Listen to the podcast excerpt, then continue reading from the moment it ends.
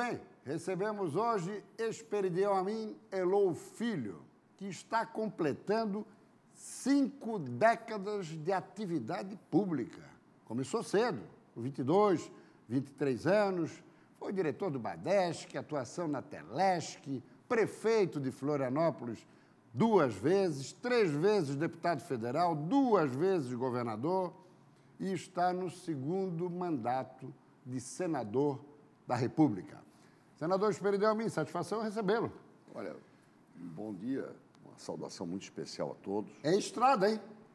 É estrada, você fica falando da estrada percorrida, o importante é a estrada a percorrer. Tá certo, o otimismo está tem presente. Tem que ter planos para o futuro. É Se aí. não tiver planos para o futuro, você não tem motivação. E quais são os planos para o futuro, então? Bom, em primeiro lugar, a gente tem que agradecer a Deus, né, agradecer pela saúde, agradecer por poder apresentar exemplos, e alguns bons exemplos, nessa trajetória. Mas o que me anima neste momento são duas coisas. Primeiro, do ponto de vista ético, para não falar, para resumir, um ano se completará de um governo que nós não temos denúncias de corrupção. Verdade. Você pode ter um monte de reclamação. Verdade. Eu também tenho. Subscreva. a Agora, um ano, sem que você possa dizer, aquele ministro fez um negócio para ele. O BNDES fez um empréstimo safado. Que já é um grande ganho. Bom, porque essa é a exigência Você popular, acha, né? você acha, mas isso é mais do que obrigação, só que nós não tínhamos essa obrigação Exatamente. cumprida. Espera aí. Nós não terminamos de fazer a arqueologia daquilo que deve ter sido o maior processo de corrupção do mundo. É verdade. Só estou falando da Petrobras.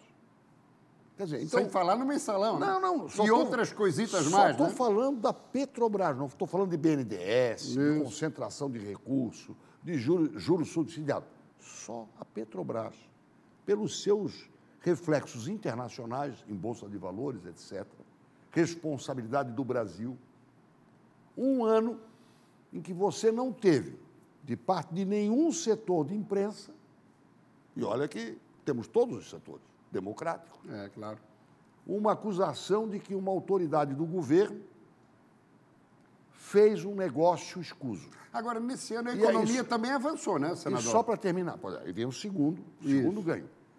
Eu que não sou economista, nem sou profeta, disse no final do ano passado, olha, aprovando a reforma da Previdência e não tendo nenhum solavanco, nós vamos chegar a dezembro de 2019 com a projeção anualizada para frente, ou seja, o próximo ano, qual é a expectativa?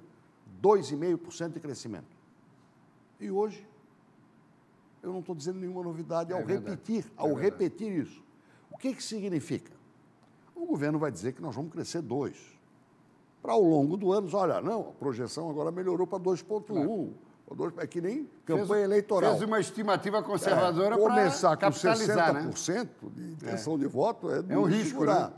Agora começar com 5, 10, aí vai dando aquela Sem animação. falar nas taxas de juros, que depois da saída de Dilma Rousseff, inclusive com a entrada de Michel Temer, de lá para cá, 16,25 para 4,5 A a menor taxa de juros da série histórica. Da história, da história conhecida. Né? Exato. E ontem ainda participamos de um encontro, a Ângela e eu participamos de um encontro com o ministro Paulo Guedes e o pessoal da Abimac. Isso é o bem de capital, ou seja, é a produção de coisas que vão produzir coisas. E Santa Catarina é o é segundo estado produtor de máquinas e equipamentos, ou seja, bens de capital. 40% do que se produz é exportado. Né? Joinville detém praticamente 25% da ferramentaria nacional, ou seja, onde se produz o molde daquilo que será replicado, da tal da produção em série. O que que é a produção em série? Eu tenho que ter um molde para fabricar. O molde tem, tem molde de 5 toneladas. Então, a previsão é que este ano já se tenha um crescimento de mais de 8%.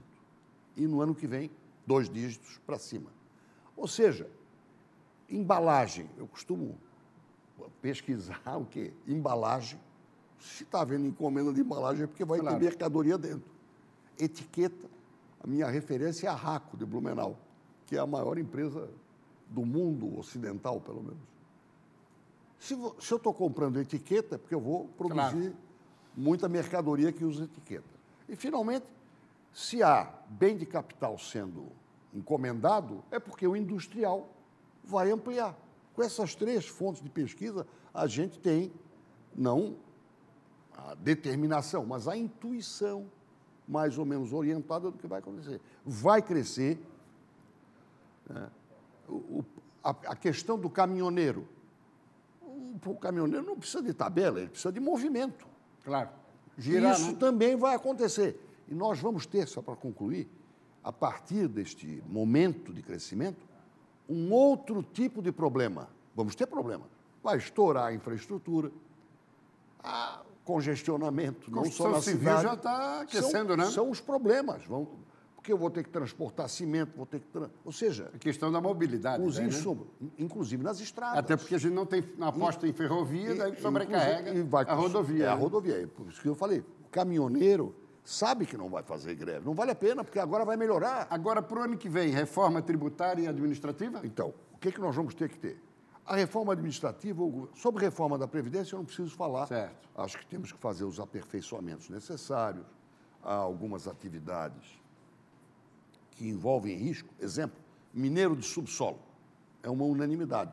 Já foi consertado para os atuais, temos que consertar para os vindouros, na questão do vigilante, na questão do trabalhador metalúrgico, do que trabalha com, com amianto, do eletricitário, especialmente de alta voltagem, do aeronauta.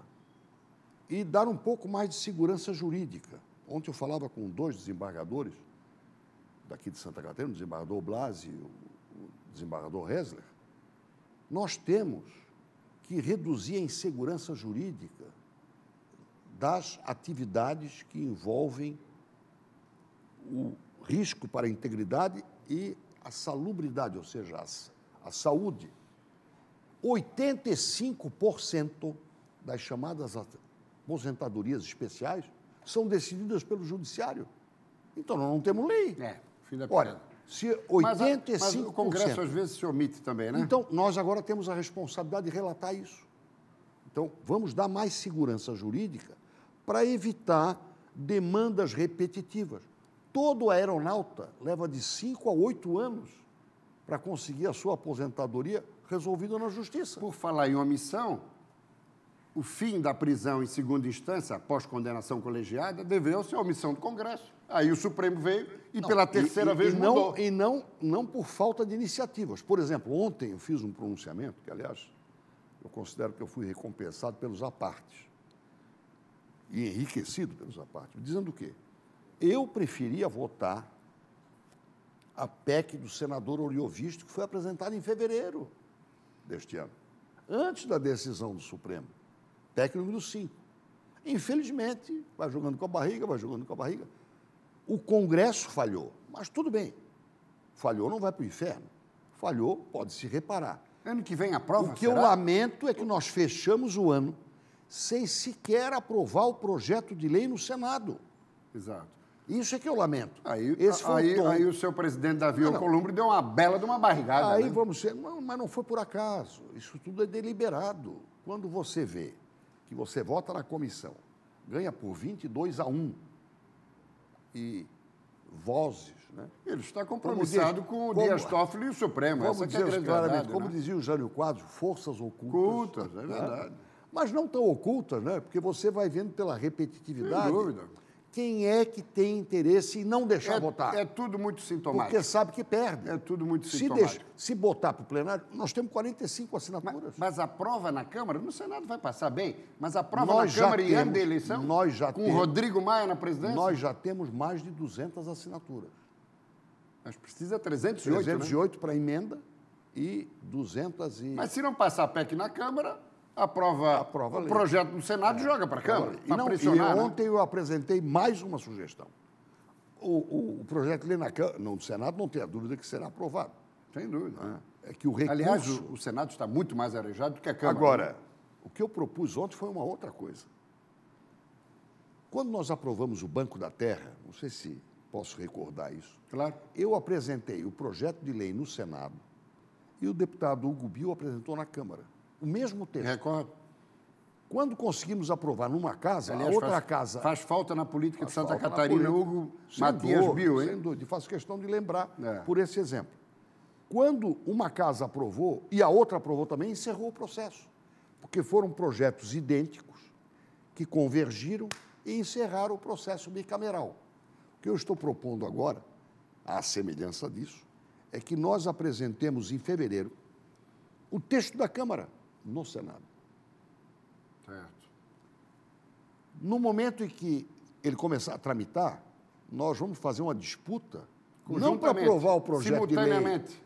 para mostrar que nós vamos aprovar o tal do projeto da Câmara antes, da Câmara. Seria muito bom. Deu para entender? Uma disputa salutar. Nós vamos embretar Isso é esses que estão retardando. Isso é bom. O efeito psicológico é o seguinte: mas Informa- peraí, vocês, informação nova. Vocês não queriam o de vocês?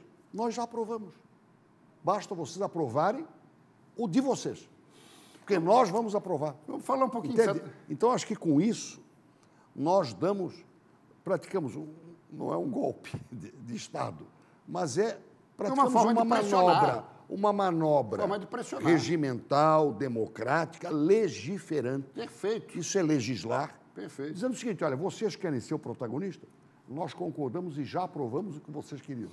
Vamos falar Já, um damos, já entregamos a mercadoria, agora só falta vocês entregarem o que prometeram no ano passado, que seria neste ano. Vamos falar um pouquinho de Santa Catarina, até porque o senador é um apaixonado pelo nosso estado, né? somos somos, por catari- obrigação e por coração. somos catarinenses e florianopolitanos. Pois muito bem. O que está achando de Carlos Moisés da Silva? Olha, eu acho que ele também é uma inovação na política. É uma inovação. Você falou que eu estou há 50 anos na política. Eu acho que eu não estou 50 anos, mas vamos dizer Eu que falei na esteja. vida pública, né?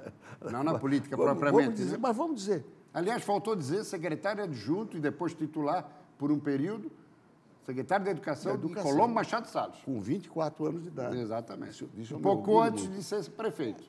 Então, e antes de trabalhar na Telesc. Exatamente. E ajudar. A Telesc foi depois? A Telesc foi depois que eu saí da Secretaria de Educação. E a, o 72. Badesc antes da secretaria? Antes do- de prefeito. Antes de prefeito. Ah, então a Telesc e o Badesc depois da educação. Sim, Ah, eu primeiro pensei que tinha sido antes. Na educação fiquei de 69 a 72, daí que fui para a Telesc, ajudei a organizar a Telepisa, peguei hepatite numa enchente no Piauí, sabe lá o que é isso? Mas isso faz Te- parte Terra da, do Paulo Afonso Vieira. da- da- exa- exatamente. O, quem participou do parto dele foi o senador Lucídio Portela, É mesmo? pai da Iracema Da Portela. Iracema, sim. Mas, retomando, O, Moisés. O Moisés faz parte dessa inovação, particularmente da eleição de 2018, que foi um não a quê? Ao optar pelo Bolsonaro, o eleitor foi dando consequências, uns mais, outros menos. Em Santa Catarina, ele votou no 17 geral, por isso que eu uso a expressão. Quem é que ele escolheu? Ele escolheu o Bolsonaro.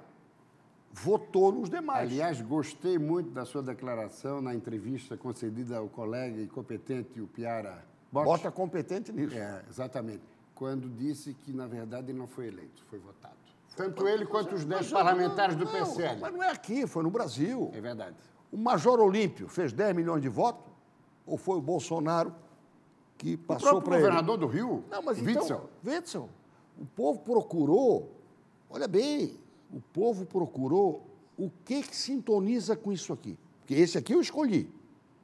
E o restante foi consequência. Não tiro o mérito nem do Moisés, nem do Major Olímpio, nem do governador do Rio. Mas eu não estou ofendendo ao dizer isso. E o que que o que está achando da administração dele, Eu como acho- gestor? eu não posso ser contra o que dizem as pesquisas. Ele, primeiro, não compromete do ponto de vista ético.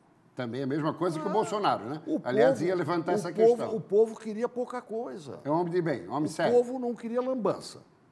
Agora, ele está aprendendo a pilotar uma Ferrari sem ter tido a carteira de motorista antes. Mas está aprendendo bem, eu Até acho. porque dirigia um Fusquinha. Aliás, tem um Fusquinha mesmo. E dirigiu uma motocicleta. Ah, máximo. também? Não, comparando. Ah, sim. Agora recebeu paralelo. uma Ferrari. Sim. O acelerador tem um negócio Tem falado com o perigoso. governador? Tem, falei ontem com ele. É. Estamos tratando em conjunto, cooperativamente, de uma barbaridade de injustiça. O município de Uruçanga tem 260 quilômetros quadrados. No meio, ele é atendido por uma empresa particular de energia elétrica. Nas beiradas, por uma cooperativa. Aqui no meio, a energia elétrica custa 50% mais do que nas beiradas. Tem cabimento. Né? Então, eu estou brigando lá com o projeto de lei, com a ANEL, já ameacei até de pedir impeachment. Tribunal de Contas.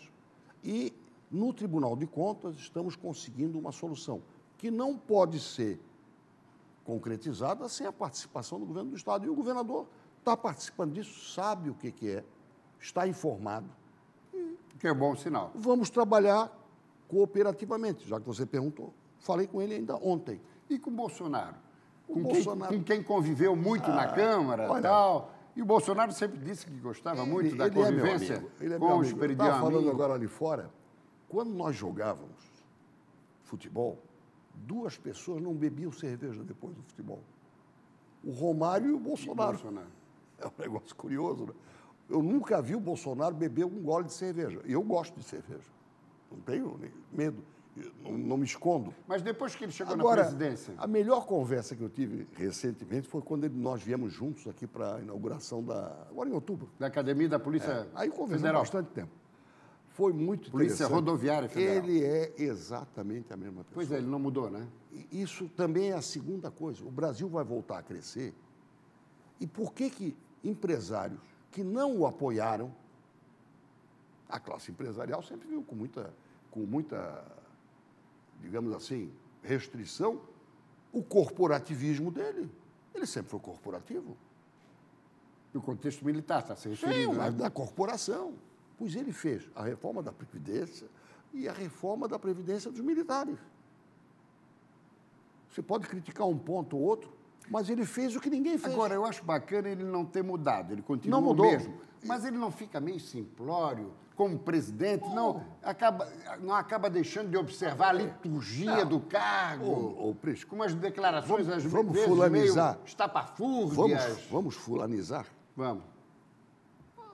A classe média, de um modo geral, tinha muito orgulho do Fernando Henrique Cardoso. Ah, é? Professor. Aquele charme todo, aquela elegância. várias né? línguas. É. Dava um show. É verdade. Né? É verdade. Mas a mesma classe média se habituou com Lula, que também foi um caso de sucesso, a ponto de o Obama dizer o quê? É, é o cara. Ou seja, é uma figura messiânica. Né? Você tem que respeitar o estilo. Moisés tem o seu estilo. O importante é o resultado, objetivamente. O que, que o, o, o governador Moisés está entregando no final do seu primeiro ano de governo? Nenhum escândalo. Né? Prosseguimento de obras, a começar pela ponte, cujo grande arquiteto da ponte, em termos de obra e de mérito, na minha opinião, é o ex-governador Raimundo Colombo. Sem dúvida nenhuma. Desarmou a bomba, desarmou a bomba.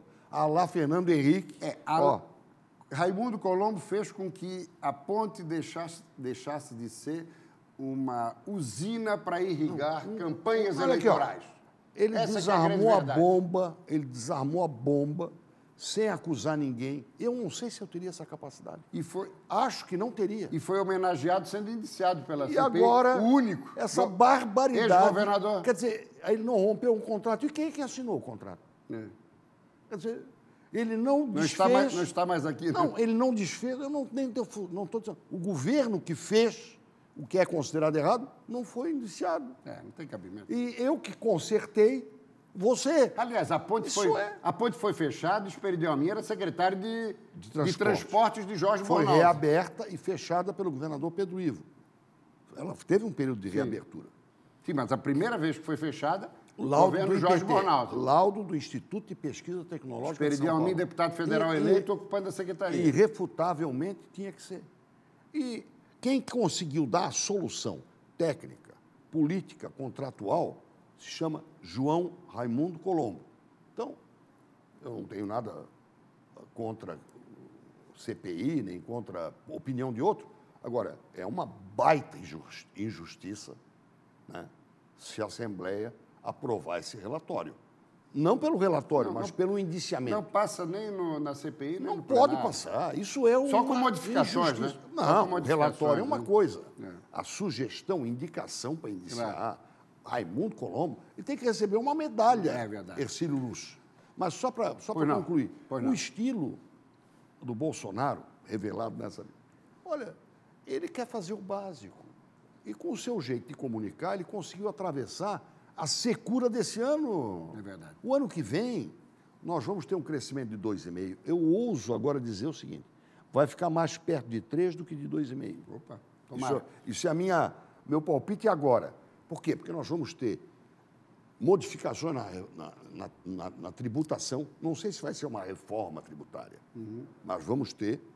Isso foi o que o ministro Paulo Guedes sinalizou ontem para nós.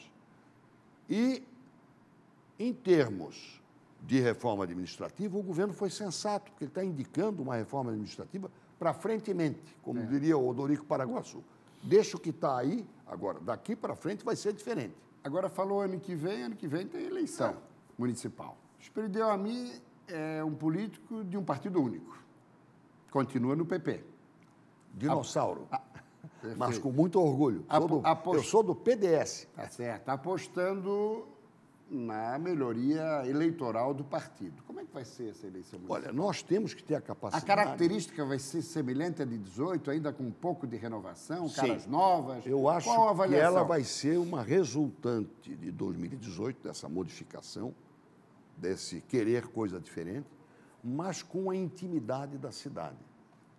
Nas cidades menores, vai continuar A realidade local. Vai continuar prevalecendo um pouco de partido e outro tanto da pessoa. E à medida em que a cidade vai aumentando de tamanho, vai surgindo para preponderar a bandeira. Ou seja, o que, que esse nome, seja de mulher, seja de homem, representa. E uma outra palavra que não foi eh, preponderante ou, ou não teve peso na eleição do ano passado. Posso confiar? Porque eu vou escolher o sujeito que vai ficar próximo de mim. E nesse ponto é que o nosso partido tem a vantagem. Se nós conseguirmos motivar mulheres, motivar jovens, nós vamos fazer uma bela figura. Estamos no limite do nosso tempo. Só para encerrar, eu perguntaria o seguinte: Esperidião Amin vai trabalhar com o seu PP na eleição do próximo ano, já pavimentando o caminho para uma nova candidatura ao governo do Estado em 22? Olha, eu- o nosso partido tem que ter candidato a governador. Esperidião Amin é pré-candidato Eu não sou pré-candidato, mas eu torço para que, por exemplo, o Juarez Ponticelli, que nunca escondeu que quer ser candidato a governador, se reeleja. Mas precisa se reeleger, não, né? Não sei se Na- necessariamente, mas deve se Na, na terra do governador, Terá né? que ser, terá ter. Bom, o Juarez Ponticelli. Missão eu desafiadora, Eu, hein? posso falar sobre hoje. Amanhã eu vou estar em Tubarão. Mas não descarta a possibilidade de uma candidatura Não, governo. eu- o partido tem que ter candidato. Esperidião Amin não descarta a mais do que candidatura. nunca, mais do que nunca, eu não faltarei se for necessário. Agora, não é esse o meu objetivo, não é esse o meu plano e Ok. essa frase não pode ser tomada como uma frase para inibir outros. Para concluir, no sábado passado nós estivemos em Chapecó, uma convenção belíssima, partido arrumado, onde o partido não tinha nenhum vereador, tem três e vai eleger de quatro a cinco. Ok. Ou seja, nós estamos crescendo porque juventude, mulheres e bons serviços prestados, ou seja, história, nos obrigam a servir Santa Catarina.